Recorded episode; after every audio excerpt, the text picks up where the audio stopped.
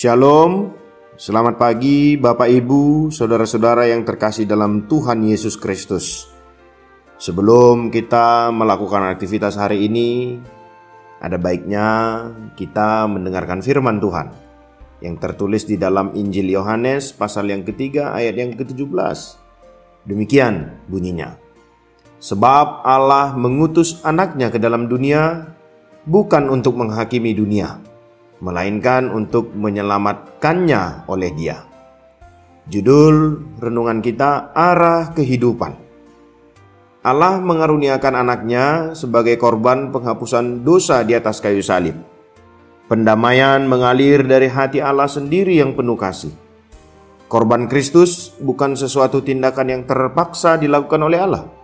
Sebab Allah mengutus anaknya ke dalam dunia bukan untuk menghakimi dunia, melainkan untuk menyelamatkannya oleh Dia.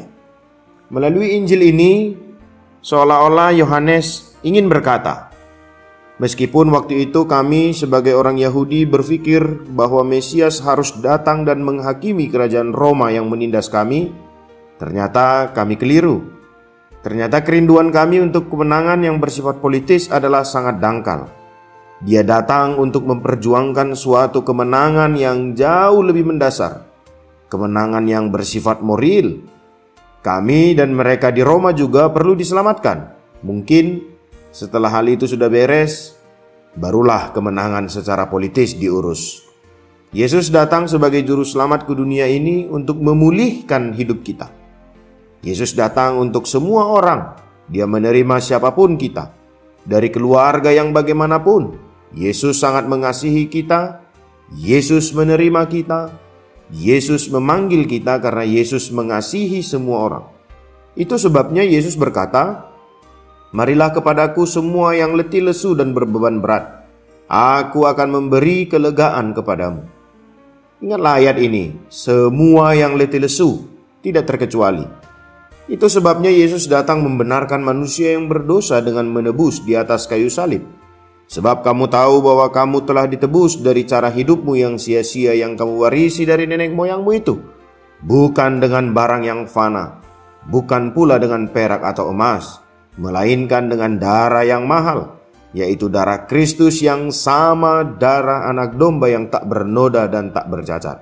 1 Petrus 1 ayat 18 sampai 19. Aku telah datang ke dalam dunia sebagai terang, supaya setiap orang yang percaya kepadaku jangan tinggal dalam kegelapan.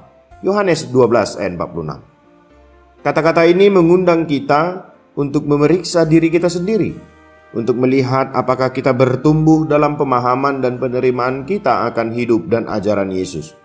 Apakah kita sungguh melihat Dia sebagai terang dunia yang datang untuk menyelamatkan kita? Apakah kita mengakui bahwa kata-katanya akan menghakimi diri kita? Apakah kita mengenali bahwa kata-katanya adalah sama dengan kata-kata Bapa dan perintah-perintah Bapa merupakan sumber dari kehidupan kekal? Matahari tidak datang untuk mengadakan bayangan.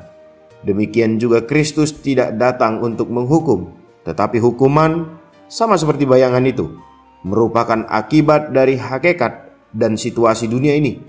Menyelamatkan dan menghukum adalah dua belah dari satu uang logam. Dengan kata lain, jika ada orang yang diselamatkan, ada juga orang yang tidak diselamatkan atau dihukum. Kembalilah kepada firman Allah. Tuhan memberkati.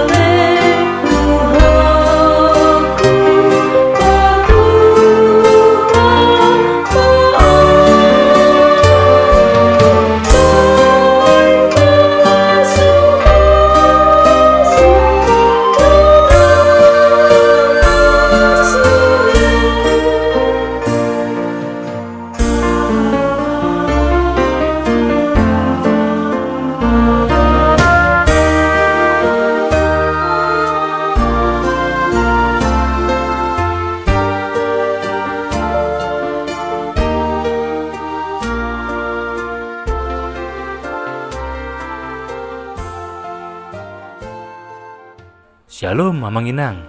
Terima kasih sudah mengawali hari dengan mendengarkan renungan hari ini.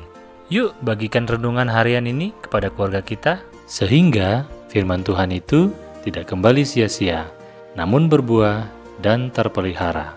Tuhan Yesus memberkati.